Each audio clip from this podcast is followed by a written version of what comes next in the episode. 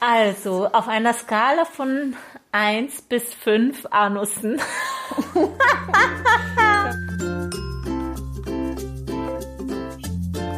Ich lese was, was du auch liest. Der Buchpodcast.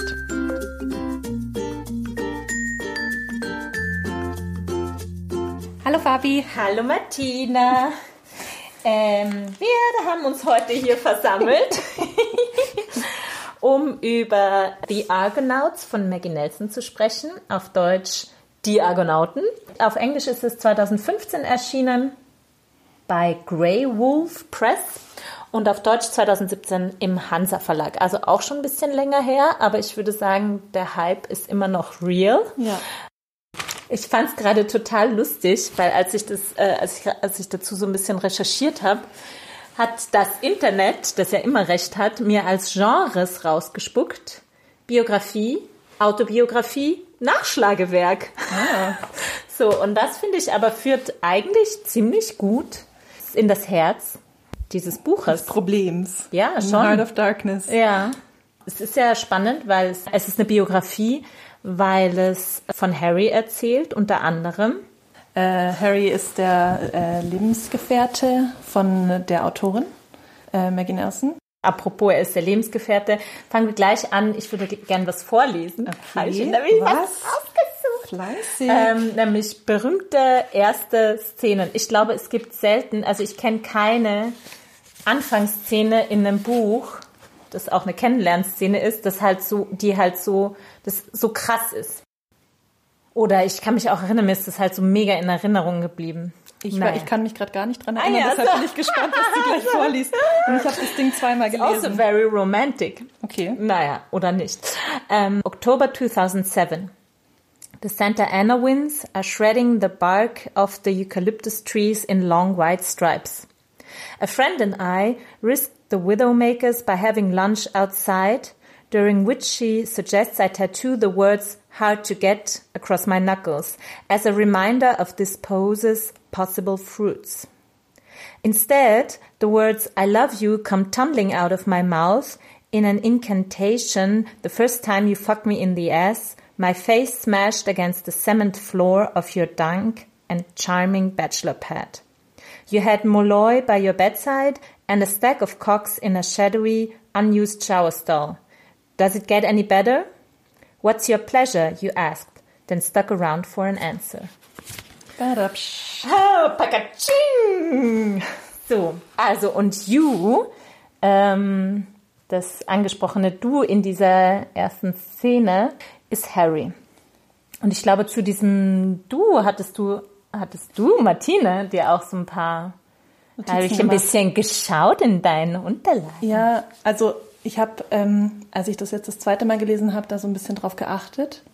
Genau, ist mir eben auch aufgefallen, beim, Anf beim also als ich angefangen habe zu lesen, dass das eben in der Du-Form geschrieben ist, was ja jetzt nicht so häufig eigentlich vorkommt in der Literatur außerhalb von ähm, Briefromanen oder Ja. Briefen.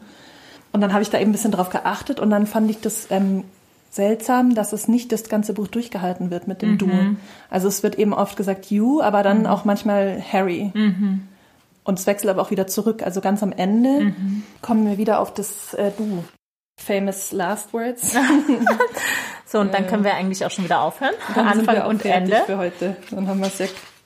Ja, genau. Also ganz am Ende wird nochmal die ähm, bisschen die Geschichte von Harry zu seiner leiblichen Mhm. Mutter ähm, aufgerollt und da ist dann auch das wieder in der You-Anrede, was ja total unlogisch ist eigentlich.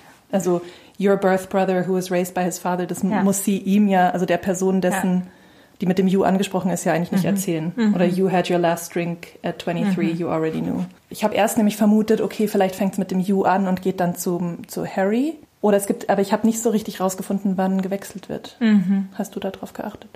Also ich hatte jetzt nur noch mal, als ich deine äh, kleinen Marke gesehen habe, also zumindest am Anfang ist es ja so, dass es so relativ schnell ähm, verknüpft wird mit dieser Frage der richtigen Pronomen auch, Ja, ja. weil ja ähm, Harry äh, sich als ach, transgender oder er ver verweigert eigentlich ähm, Identitätskategorien sehr stark, sogar transgender, weil er an einem Punkt, mhm. wenn, wenn man ihn fragt oder wenn andere ihn fragen, ob er transitioned, also von einem Geschlecht ins andere, antwortet oder ist so seine Antwort, ja, I have nowhere to go oder ich muss nirgendwo hin ja. oder so, ja, so ich bin schon da, wo ich sein will. Ja. Naja, und jedenfalls äh, als äh, Maggie Nelson, die Ich-Erzählerin eben als diese Liebe oder diese Leidenschaft so ganz frisch ist, erzählt sie eben auch darüber, dass sie äh, sich fragt, wie sie ihn ansprechen soll und dass sie so eine Meisterin darin wird, Pronomen, eher sie Pronomen zu vermeiden, ja. wenn es um ihn geht. Und dann aber, also relativ bald danach, kommt dann, wechselt dann die Anrede auf Harry. Der Name wird ganz lang nicht genannt und dann geht's eben um Harry. Ähm, aber es ist dann, ähm, also es ist dann trotzdem, finde ich, interessant, weil sie vermeidet schon auf eine Art, oder es kommt, glaube ich, nicht sehr oft he vor. Nee, genau, das ist mir auch aufgefallen. Ja. He ist es mhm. nicht, es ist ja. entweder Harry ja. oder ja. Ähm, you. Genau, also mhm. das habe ich schon auch ein bisschen durchschaut, dass da dass also die Strategie ist, sozusagen dieser. Wir haben es durchschaut. Ähm, ich glaube, würde sich ja schon so als nicht-binäre, transmaskuline Person vielleicht, wenn er müsste, verorten. Genau, also das habe ich dann schon auch äh, so kapiert, dass das wohl so der Witz sein soll. Nur warum mhm. man dann nochmal hin und her ja. wechselt. Weil mhm. ich dachte, dass es vielleicht am Anfang so You ist, weil wir wissen ja noch mhm. nicht die Geschichte ja. von Harry. Und mhm. sobald wir es dann wissen, ja. Mhm. muss es eigentlich ja nicht nochmal zurück äh, switchen, aber tut es trotzdem. Aber was ich auch interessant finde, ich habe es mir gerade gedacht, es gibt ja auch den einen Punkt, das kommt relativ in der Mitte des Buches, glaube ich, wo sie sagt, oder wo klar wird, Sie hat Harry, ähm, ne, was eine erste Version des Manuskriptes sein muss, dieses Buches zu lesen gegeben. Und Harry war krass schockiert und mhm. oder zumindest war so über auf eine Art nicht einverstanden damit, wie dieses Manuskript war. Und dann ist es so, also es geht dann auch so ein bisschen darum, wie sehr sie Harrys Standpunkt in dieses Buch einfließen lassen will und wie also wo sozusagen ihr eigenes aufhört und äh, Harrys Teil anfängt. Ja. Und ich habe mich gerade gefragt, weil dieses You, also dann ist es vielleicht doch auch sowas wie so eine indirekte Briefform oder so. Mhm. Also wenn man sich mhm. jetzt vorstellt, Harry ist die erste Person, die dieses Buch liest, dann ist natürlich dieses You, also es ist wie fast so direkt an diese Person adressiert. Ja, so. Ja, also das ist nicht, also das, das vielleicht auch so eine Ebene ist, die da mit reinfließt. Ja, ja stimmt. Und also weil es ja auch eben diese Liebesgeschichte ist ja, zwischen diesen und beiden. Und ihm auch ja. äh, so gerecht werden zu wollen ja. und ihn da so mit reinzunehmen und nicht so. Ähm, ich finde, das hat ja sonst auch vielleicht was Voyeuristisches. Ja. Wenn jetzt sozusagen die nicht betroffene Person, auch wenn es die Partnerin ist, äh, sich rausnehmen würde, einen, eine Biografie von ihrem Partner, der jetzt in der Transition ist, zu schreiben. Ähm, vielleicht ist das auch so ein bisschen mit oder ein Nebeneffekt davon, ja. dass man das so ein bisschen mit reinnimmt. Ähm, ja. Ich wollte vielleicht kurz das vorlesen, was du gesagt hattest, als sie ähm, diese das äh, Vermeiden der Pronomen. Ah ja. Mhm. Fand ich mhm. nämlich ganz nett. Ja. Ähm, knüpft nämlich eigentlich da an, an die, an diese Eröffnungsszene, die du vorgelesen mhm. hast. Mhm. Und dann äh, sagt sie das relativ zu Beginn des, ähm, des Buchs. After lunch, my friend who had suggested the hard to get tattoo invites me to her office where she offers to Google you on my behalf. She's going to see if the internet reveals a preferred pronoun for you, since despite or due to the fact that we're spending every free moment in bed together and already talking about moving in, I can't bring myself to ask. Instead, I've become a quick study in pronoun avoidance. The key is training your ear not to mind hearing a person's name over and over again. You must learn to take cover in grammatical cul de sacs, relaxing into an orgy of specificity. You must learn to tolerate an insistent beyond the two, precisely at the moment of attempting to represent a partnership, a nuptial even. Weil wenn man ja zu zweit ist, was sie ja dann auch sagt, ähm, mhm. ähm, dass die beiden eben so eine Affäre anfangen, immer mhm. zu zweit sind, dann gibt es ja auch gar keinen Grund. Ja. also genau, also. das dritte Person Plural ja, ähm, sozusagen presupposes ja eine dritte ja. Person logischerweise. Ja, Und wenn man nur mhm. zu zweit ist, dann geht das ja nicht. Ähm, und dann fällt es ihr erst relativ spät auf, nach mehreren Affären oder so, dass es gar nicht weiß, was das Preferred Pronoun ist. Was man jetzt vielleicht noch nicht so gemerkt hat, nicht mal bei den Passagen, die wir vorgelesen haben, ist, ist es ja ein, äh, ein Buch, ähm, das so ein bisschen Genrekategorien sprengt. Und zwar auch deswegen, weil die Form, die das Buch hat, sehr eigenwillig ist. Es ist nämlich äh, vor allen Dingen in Absätze gegliedert. Also es gibt eigentlich keine Kapitel und es gibt aber dann eben schon eine Geschichte oder mhm. Geschichten. Und ich finde, das ist jetzt eigentlich so ein ganz gutes Beispiel dafür, wie äh, das Buch, trotzdem es eben diese immer sehr kurzen Einheiten hat, doch immer wieder an, an Begebenheiten sozusagen anknüpft und mhm. dadurch auch eine äh, Geschichte erzählt. Also hier in diesem Fall dieses ganz kleine nur, ja, sie trifft dann die Freundin wieder, äh, mit der sie am Anfang zusammensaß mhm. und die taucht dann, glaube ich, nicht mehr auf. Aber darüber gibt es dann schon immer wieder so Momente, wo man merkt, okay, da, da wird dann eben schon eine Handlung erzählt und man, ja, ja, also es ist auch so eine relativ hm, begrenzte Zeit in ihrem Leben, die erzählt wird, weswegen man auch sagen könnte, okay, wenn überhaupt, ist es vielleicht eher so Memoir und nicht Autobiografie. Ja, was ich schon ähm, beachtlich fand an dem Buch eigentlich, auch als ich über diese Form und über diese Absatz oder diese mhm. Vignettenhaftigkeit, das ist eigentlich, ähm, also es gibt ja sehr viel sozusagen weißen Raum auf der Seite. Mhm. Also die Seiten sind nicht sehr voll geschrieben, mhm. es sind mhm. eher immer so kürzere Absätze, die ja. da so für sich stehen und die mhm. jetzt auch nicht unbedingt immer zu dem davor passen oder so. Springt ja mhm. zum Teil auch. Und trotzdem fand ich es beachtlich, dass man ganz gut checkt, um was es geht. Ja. Also mhm. ich fand, es war selten verwirrend. Ja. Mhm. Ähm, ja. Und, und das, obwohl ähm, das Buch auskommt, ohne eben diese klassischen äh, Autobiografie-Strukturen wie ja. ich wurde geboren ja. XY, mhm. ich mein Name ist da und irgendwie das und meine Eltern so. Es fängt ja irgendwo an, genau eben bei diesem Tattoo, hard to get Tattoo auf der Faust und wo man weiß, okay, da ist irgendeine ähm, Beziehung am, am Beginnen. Das mhm. ist eigentlich der Clou, den man kriegt und dann mhm. ist man, also Schon eigentlich ist es ja sehr komplex ja, so, alles, ja, aber man ja. kapiert's recht mhm. schnell. Man wird ja mit den Infos auch nicht hingehalten, die fallen dann schon recht früh. Also es ist mhm. nicht, dass man bis zum Ende aufpassen muss und dann, ah, ach so, der ist trans, yes, trans oder so und jetzt mhm. kapiere ich alles, sondern es wird einfach gesagt und dadurch kommt man ganz gut mit. Ja. So. Ja. Aber ich finde, vielleicht sollten wir uns diese Formfrage noch ein bisschen aufheben. Ja. Mhm. Weil das springt ja. jetzt sehr, weil wir hatten eigentlich angefangen ja, ja. damit, dass, ähm, dass es die Biografie von Harry ist, aber mhm. irgendwie auch die Autobiografie von Maggie. Vielleicht sollten wir noch kurz darüber sprechen, was äh, in äh, Maggies Leben so passiert, mhm. warum sie eine Autobiografie mhm. ähm, schreiben möchte, weil ich finde, was ja schon auffällt, dass, äh, und sie sagt es ja auch mal, dass es so eine parallele also einerseits geht es natürlich um die Beziehung und die zwei, mhm. so und das reicht ja eigentlich schon, um auch eine Autobiografie mhm. von Maggie zu sein, weil mhm. sie ist das Ich und er ist das mhm. You. Mhm. Aber es geht ja auch um ihre Schwangerschaft, ja. um ihre Geburt und um ihre Mutterschaft und ähm, sie lässt es erst einmal wieder durchscheinen und sagt es dann am Ende, glaube ich, relativ explizit, dass es zwei körperverändernde ja, mhm. ähm, Phasen also, oder so waren. Ja, ja. Also das ist wirklich, ich, ich habe mir halt auch so gedacht, ey, beim Lesen, die geben sich's halt echt richtig, ne? Also so die Transition anzufangen, mhm. gleichzeitig mit der Schwangerschaft. Ja. Also sie lassen ähm, dann eben eine, ist das eine Insemination?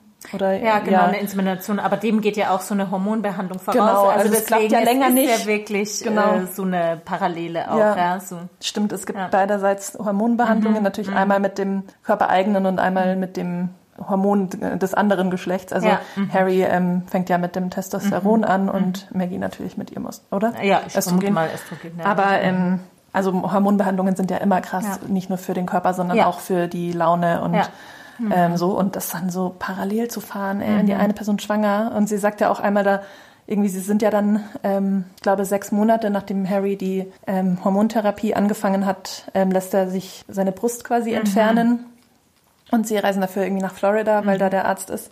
Und sie und Maggie ist irgendwie fünf Monate schwanger mhm. oder so. Und dann beschreibt sie das so ein bisschen, wie das ist. Zwei so ähm, körperlich geschwächte, weil sie halt schwanger ist und er quasi ja. nach der OP mhm. relativ geschwächt ist, aber auch hormonell irgendwie im Umbruch befindliche Körper dazu zu manövrieren ja. und dass sie halt beide eigentlich so hormonal Soups sind, ja. die dann so miteinander sich irgendwie arrangieren. Also ich fände es schon mutig auch so. Mhm. Mhm. Ja, da hat, da hat also doch mir relativ stressig vor.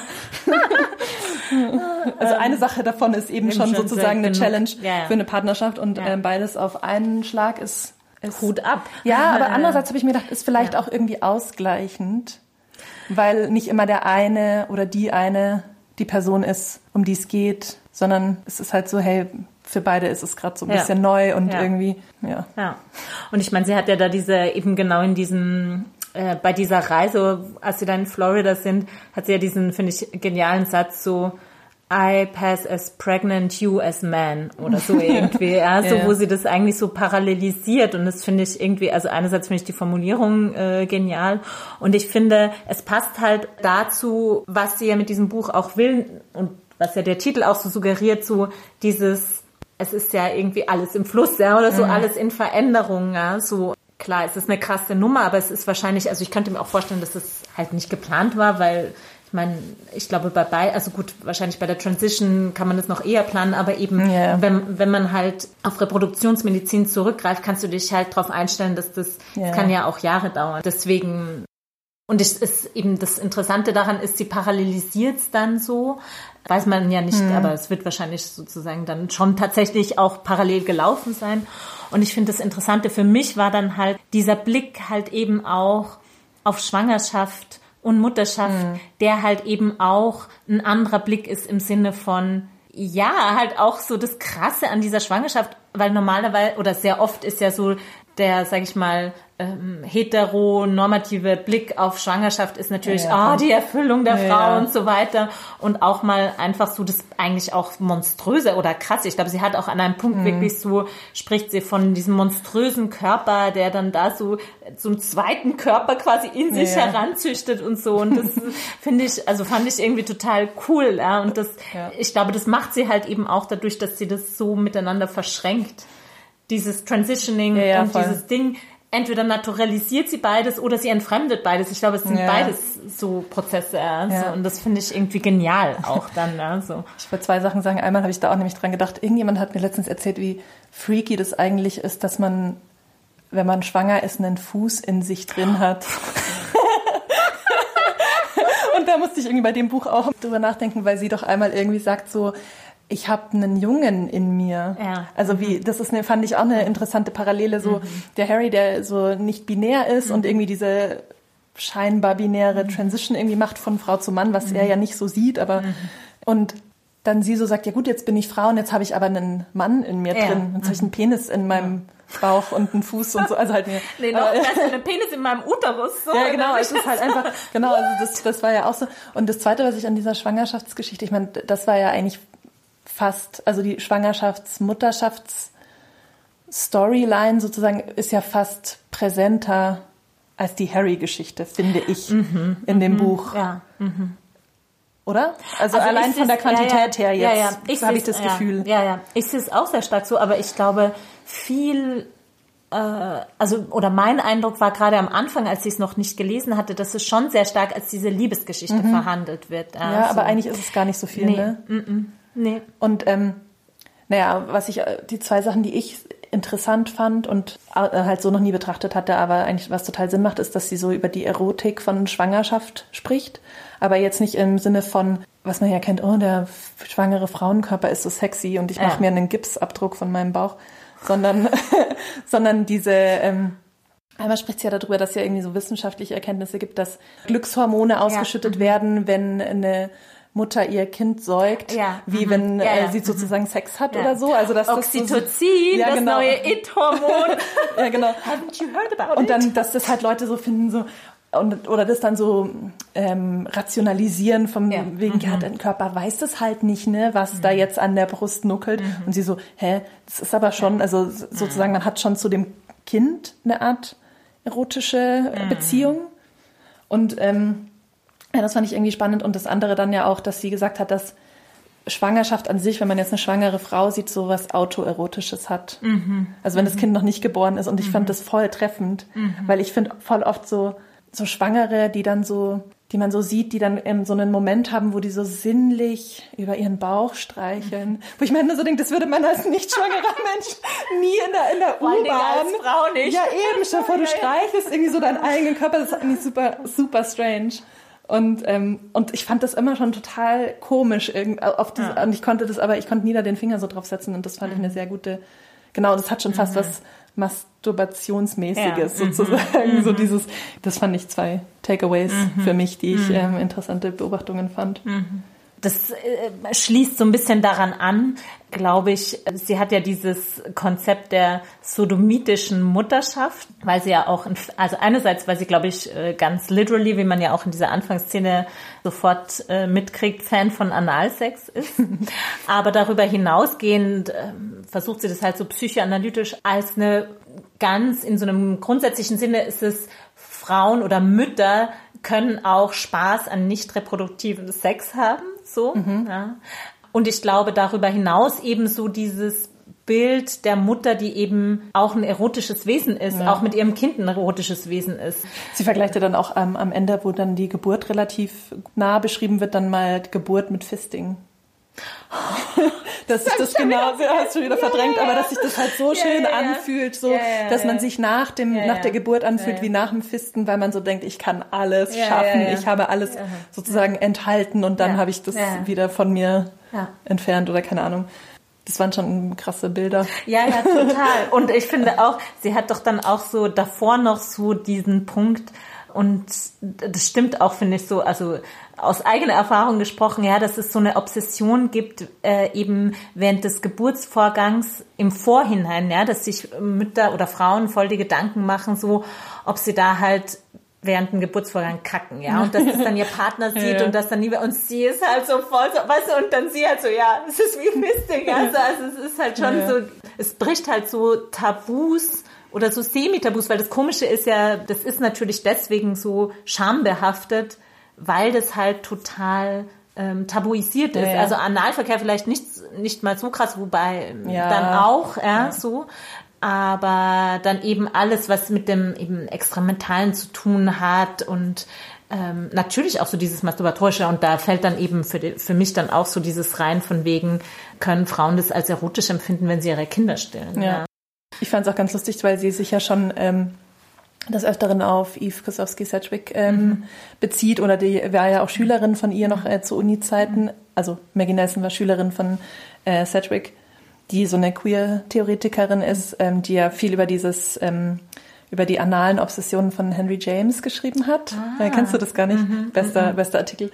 Dass äh, Henry James zum Beispiel total viel von so Backdoor ähm, ganz viele ähm, äh, sozusagen Wörter benutzt, die den morphologischen Baustein rekt drin haben. Also entweder direkt über direkt äh, oder halt ähm, über right. Indirekt. Also right, äh, so ah. recht ist auch mit rekt äh, aus, über das Lateinische irgendwie verwandt. Ah. Genau, und also das, äh, deshalb sagt sie halt, ja, der ist sozusagen mit seinem Darm und seinem Enddarm und seinem seiner analen Area irgendwie obsessed. Und dann gibt's ja auch äh, bei Henry James, ach, das ist echt ein bisschen lang, aber ich fand es immer so witzig. Äh, ich finde es relativ viele, relativ viele, also er schreibt ja sehr kompliziert, es ist schwierig zu verstehen, es sind lange Sätze und es sind oft so Einschübe. Und da ähm, hat eben ähm, Yves Kosowski-Sedgwick gesagt, das ist Fisting as Écriture. Sozusagen, dass der Leser sich beim Lesen von Henry James Sätzen fühlt, als würde er gefistet. Fand ich halt interessant, weil bei ja. Nelson ist es irgendwie ja auch total ja. präsent. Sie ist ja auch ja. irgendwie anal obsessed. Ja. Mhm. Ähm, Fisting kommt auch vor. Ja. Und es ist aber explizit. Da gibt's auch so eine herrliche Szene, fand ich.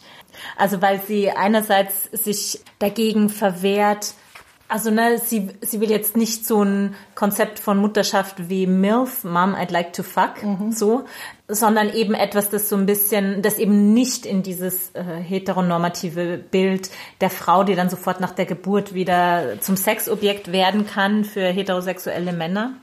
Naja, und das ist aber davor, glaube ich, noch vor der Geburt, äh, gibt so eine Szene, wo sie halt so im Auto fährt und erzählt, dass sie halt so eine Talkshow hört, wo es über den Anus geht. Und sie feiert das halt voll und dann ist so, ja, dann wird halt so beschrieben, der Anus ist so ein wahnsinnig sensibles Organ, weil der muss halt, Ja, ja, dieser so. Schließmuskel muss halt unterscheiden können, was, ob das, was da gerade rauskommt, flüssig, fest oder Gas ist. Ja, genau, um halt die richtige Menge ja, genau, rauszubringen. Um halt so ähm, entweder loszulassen oder nicht loszulassen. Das fand ich halt so lustig. And thank heavens for the anus, because, you know, really a lot of gratitude, ladies and gentlemen, to the human anus. well, Okay. Shoutout. ja. Ja, aber ähm, vielleicht nochmal zurück zu dem Thema Mutterschaft. Yes. Was mir nur aufgefallen ist, es ist eigentlich das ganze Buch voller Mütter. Ja. Und interessanterweise fängt sie damit an mit ihrer Stiefmutterschaft von Maggie Nelson. Genau, also Ähm, Maggie Nelson ist Stiefmutter des ersten Sohns von Harry Mhm. aus der ersten oder der vorherigen Beziehung. Dann geht es ja auch immer um die Frage sozusagen, ähm, als was Harry eingetragen wird für Iggy, Mhm. also deren Kind, das sie zusammen haben. Weil, das habe ich nicht so richtig verstanden, er scheint noch keine Personenstandsänderung gemacht zu haben. Mhm. Weil es gibt ja schon einige Szenen, wo er quasi noch den Ausweis vorzeigt und da steht dann Ja. Mhm. noch der ähm, weibliche Name und dann kommt es da irgendwie zu Missverständnissen. Also Mhm. scheint es anscheinend nicht möglich zu sein, ihn als Vater einzutragen. Also ist er eigentlich auch Mutter. Ja. Im, im, zumindest auf dem Ja, Papier. Und dann ist mir auch noch aufgefallen, dass sie beide, also ähm, Harry und Maggie, keine Väter haben, Ja. sondern nur Mütter. Weil von Ja. Maggie ja der, der Vater äh, früh gestorben ist und ähm, Harry seinen leiblichen Vater, glaube ich, nie kennengelernt hat. Also eigentlich gibt's nur so gut wie Mütter. nur Mütter. Ja. Und dann gibt's natürlich die Many Gendered Mothers of the Heart. äh, so Ja, eine Art, stimmt, ja, ja, ja. So Genealogie von Denkerinnen und Schriftstellerinnen, Vorbild- Vorbildern, die sie bewundert. ja, stimmt. Ähm, Gendered Mothers of the Heart. Ja.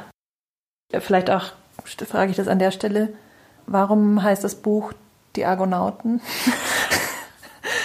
also ich habe ja schon gemerkt, dass es mehrmals vorkommt, ähm, dass sie ihre Beziehung anscheinend die Ar Argo, heißt es auf Deutsch auch so? Argo? Würde ich sagen, ja, die Argo. heißt, irgendwie, dass sie das immer wieder so, Ja. so nennt, aber ich habe das nicht so richtig kapiert. Kannst du mir da helfen? ja, also auch Ja, einfach so, mehr als dass es halt die zwei irgendwie ein Schiff sind, das durch schwierige, also weißt du, so diese Ja, typische Schiffsmetapher hätte es für mich halt genauso getan.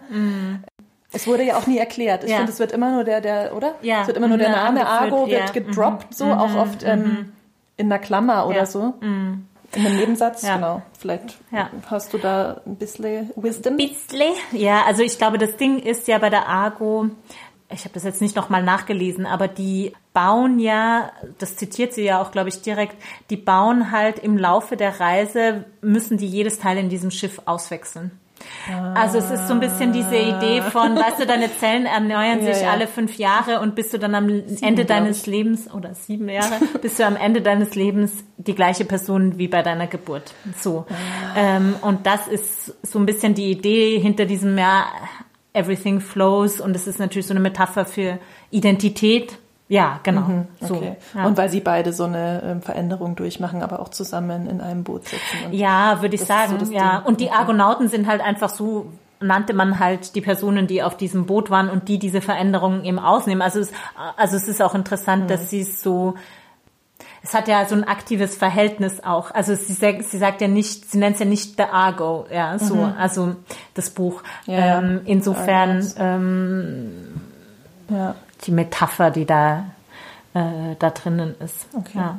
ja, weil irgendwie, also um auch mal was Kritisches jetzt Yes, zu sagen. absolutely. Ähm, oder was Mhm. man dem Buch, finde ich, vorwerfen, oder nicht dem Buch, sondern Maggie Nelson vorwerfen könnte.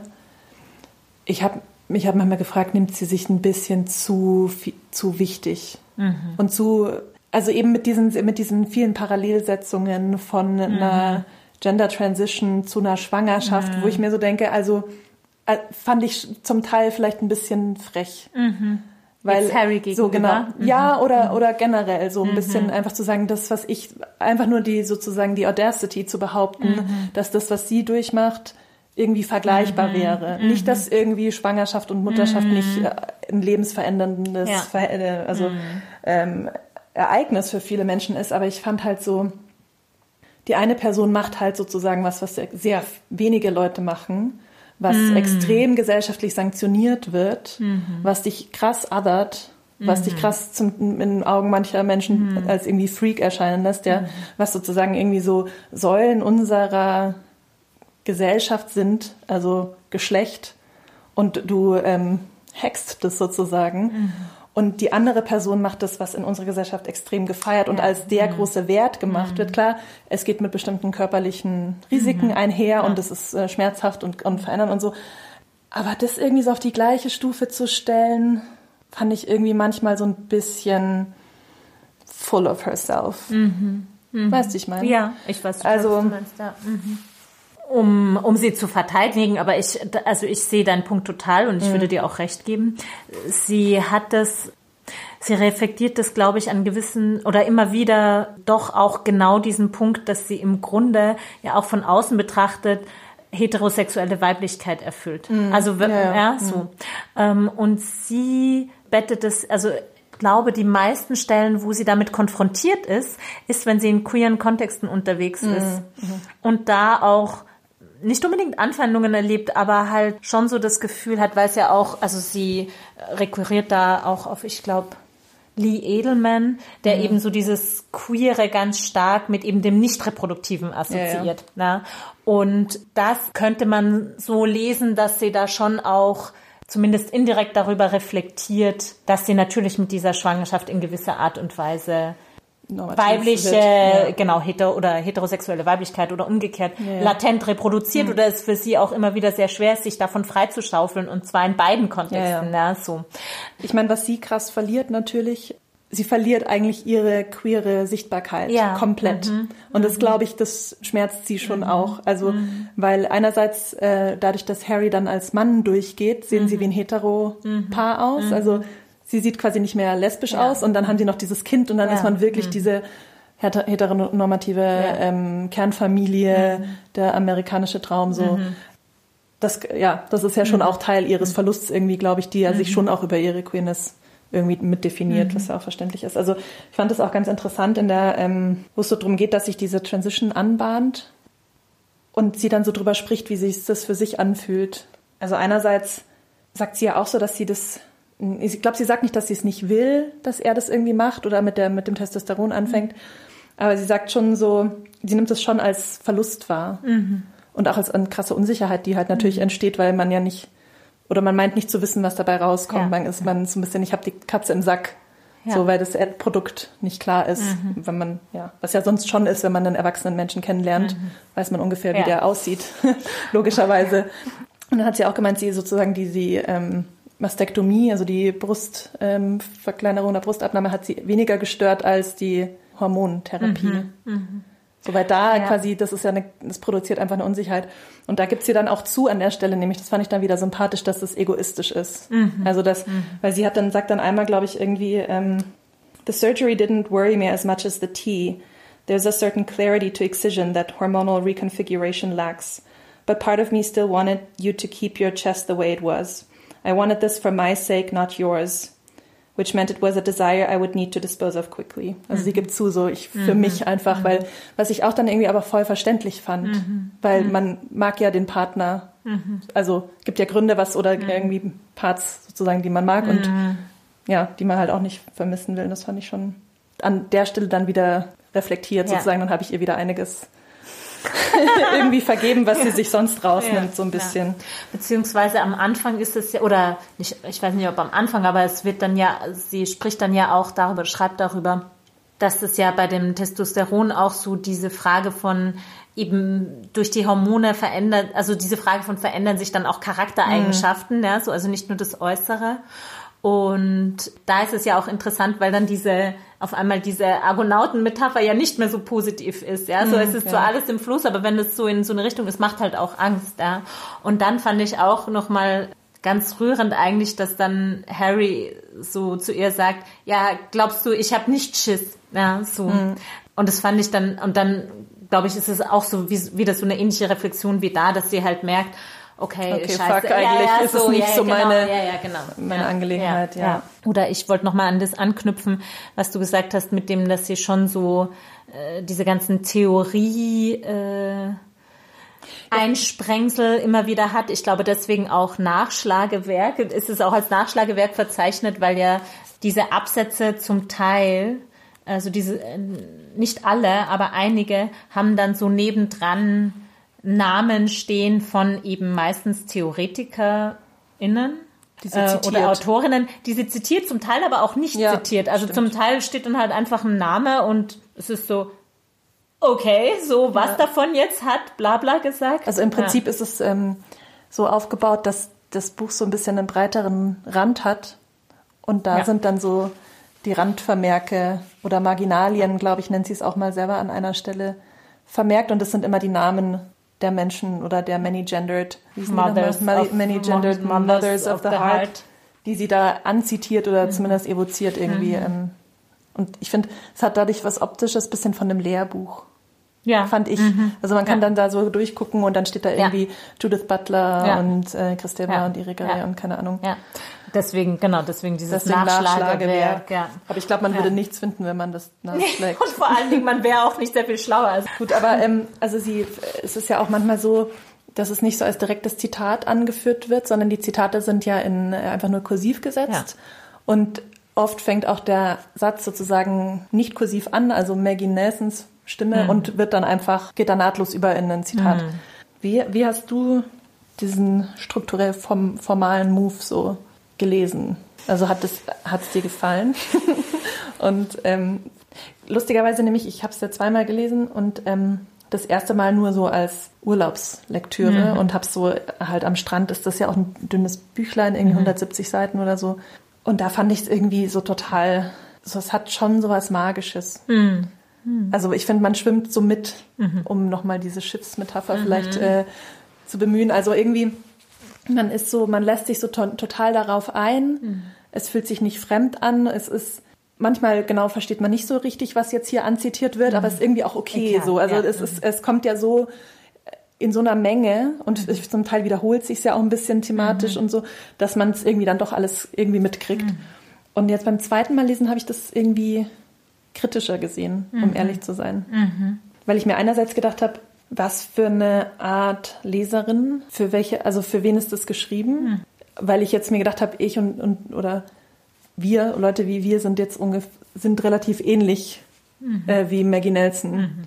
Vom Background und so.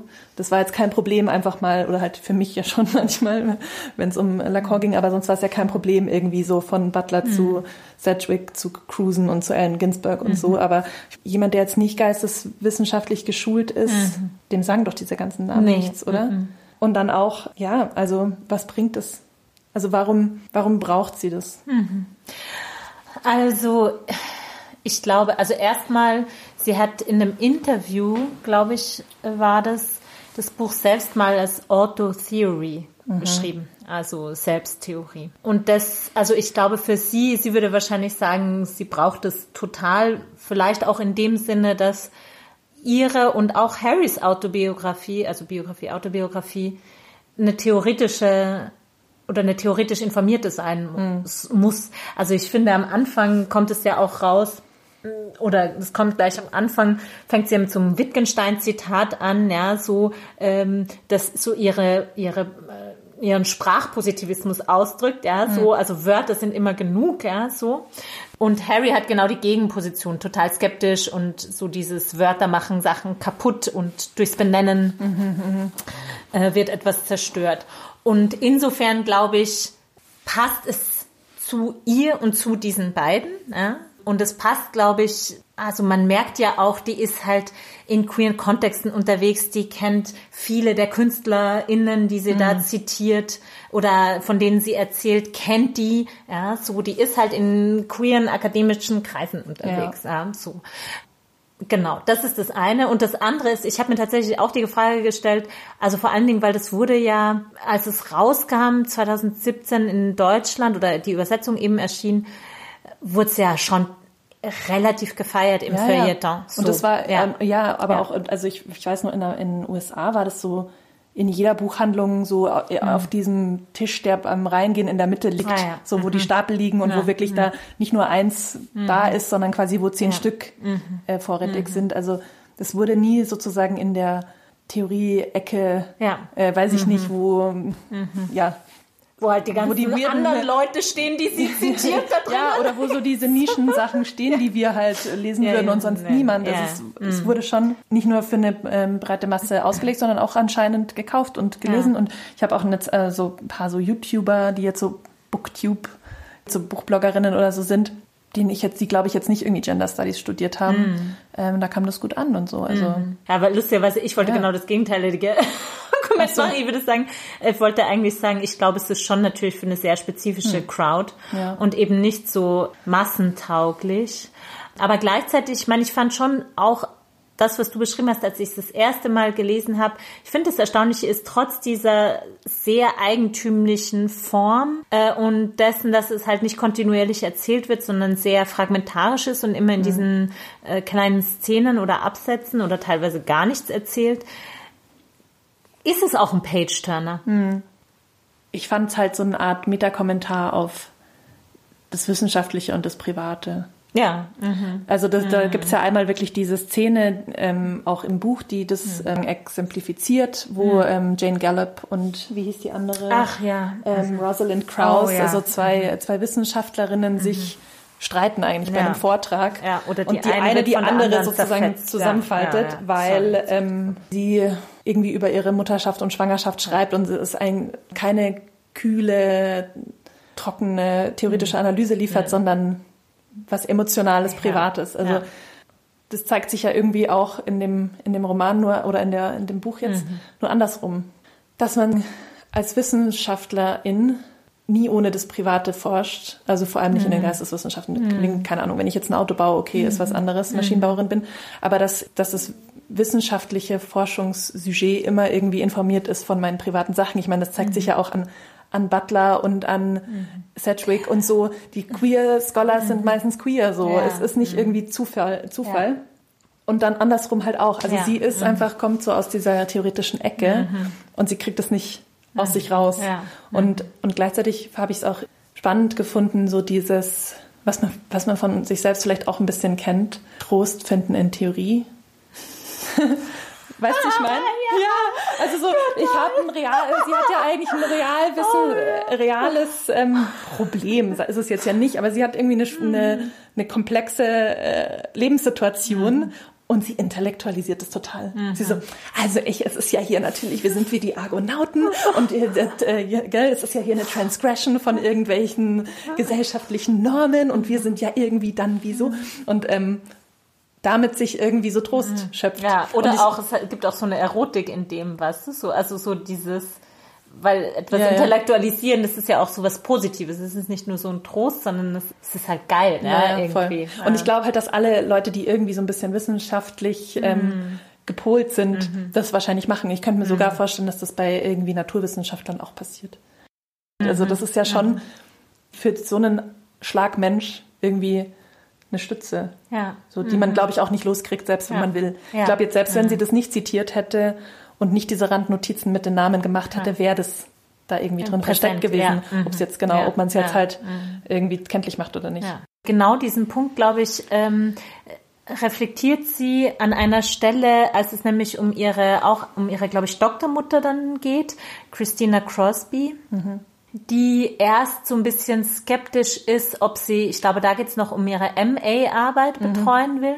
Und die ihr eben sagt, also ihre Doktormutter so, dass Maggie Nelson so dieses Private eigentlich zu sehr exponiert für ihren Geschmack. Und Maggie Nelson beschreibt dann eben, dass diese Christina Crosby immer so sehr bedacht war, darauf eben nichts von ihrem Persönlichen freizugeben. Ja, die hält obwohl- nichts von so Identitätsbekundungen, ich bin ja, äh, genau. Ja, lesbisch und ja, darüber. genau. Und ich finde es auch interessant, dass sie eben dann so als eine Art Antwort auf ihre Doktormutter schreibt, so ihr Ethos oder ihr ähm, Vorsatz beim Schreiben ist immer so bis zur Peinlichkeitsgrenze und darüber hinaus zu gehen. Ja, Geschafft. So, ja, so. Hashtag Oh, ja, ja, genau. Und das finde ich, aber das ist nämlich noch mal mehr, finde ich, als nur das Private.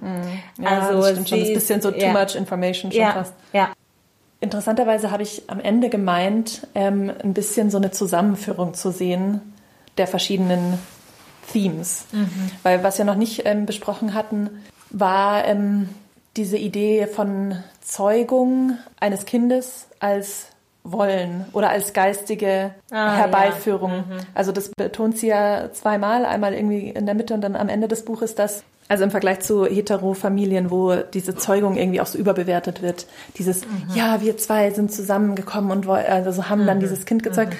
dass sie betont dann so, dass sie und Harry sozusagen so lange das geistig gezeugt haben. Also diese, mhm.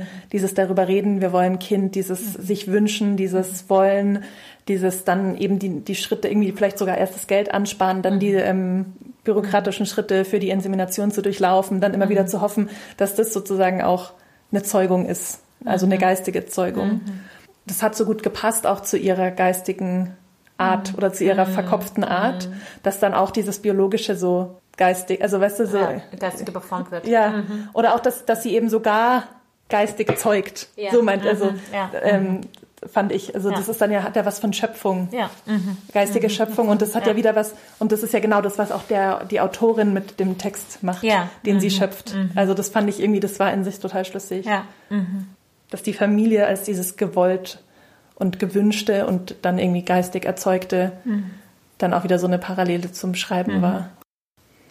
Und es ist ja, sie spricht es ja auch an einer Stelle an, als sie schon schwanger ist, ähm, erzählt sie ja, wie sie so eine ähm, Buchreise macht für das Buch, das davor rausgekommen ist. Und dann ist sie bei so einer Diskussionsrunde und dann äh, stellt halt so und ist halt hochschwanger und dann meldet sich halt so ein älterer weißer Herr und sagt so, ja, ja, ja. sie sind ja in anderen. Umständen und was sie dann halt so sagt, ja, und das ist halt eben, dann sagt sie ja so, äh, ich bin halt so die Personifikation des Widerspruchs, schwangere Frau, die denkt, die denkt was halt ja, nur die Weiterführung ist von Schwang äh, von Frau, die denkt, ja, ja so. Total.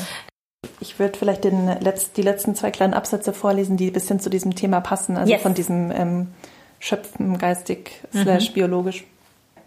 Don't produce and don't reproduce, my friend said. But really, there is no such thing as reproduction, only acts of production. No lack, only desiring machines. Flying anuses, speeding vaginas, there is no castration. When all the mythologies have been set aside, we can see that, children or no children, the joke of evolution is that it is a teleology without a point, that we, like all animals, are a project that issues in nothing. But is there really such a thing as nothing, as nothingness? I don't know. I know we're still here, who knows for how long, ablaze with our care its ongoing song. Genau, das greift das nochmal auf und driftet mhm. auch ein bisschen ins Cheesiness ja. ab, aber ich finde es ja, okay. Also ja. ja, ist halt das Ende. Ja. Da muss man es halt nochmal raus. Ja, ja, genau so. Ja, ja. Aber das sieht man auch nochmal, äh, also ich finde, diese Anfangs- und diese Endszene sind halt auch wirklich symptomatisch für das Buch. Für das Buch, total, ja, weil das sieht man ja auch, was diese, die Flying Anuses, die Design Machines, das ist ja auch so, ja, nee, aber das ist tatsächlich, das ist auch so ein indirektes äh, Deleuze und Guattari-Zitat. Also sie ist halt dann schon, sie kann es halt nicht lassen, wie du sagst, so diese Theorie da drin mhm. zu haben ja, und gleichzeitig eben, das ist schon stark, finde ich, wie sie das verdichtet auch und verwebt dann mit diesen auch Alltagsszenen und so weiter und so fort. Also Sollen wir jetzt noch, noch irgendwas abschließend sagen? Nö. Ja. Ja? Mhm. ja wir können es noch raten. Oh ja. Also, auf einer Skala von 1 bis 5 Anussen. Darf man halbe für jeweils die Butt Cheeks geben oder? Schon. Oh, so schlecht. Ähm, Schon. Also ich hatte, wie gesagt, sehr zwei unterschiedliche Lese-Experiences. Bonuspunkte gibt es auf jeden Fall schon mal für ähm, Außergewöhnlichkeit. Mhm. Ich glaube, ich würde schon eine gute 4,5 geben. Ich auch. Ah, ja. Punkt. Ja, Aha, cool. Haben wir das it. geklärt. Also, wir sagen nochmal den Titel von dem Buch, das wir gerade besprochen haben, Die Argonauts von Maggie Nelson, in der deutschen Übersetzung 2017 unter Die Argonauten oder als Die Argonauten bei Hanse erschienen. Ich lese was, was du auch liest. Der Buchpodcast.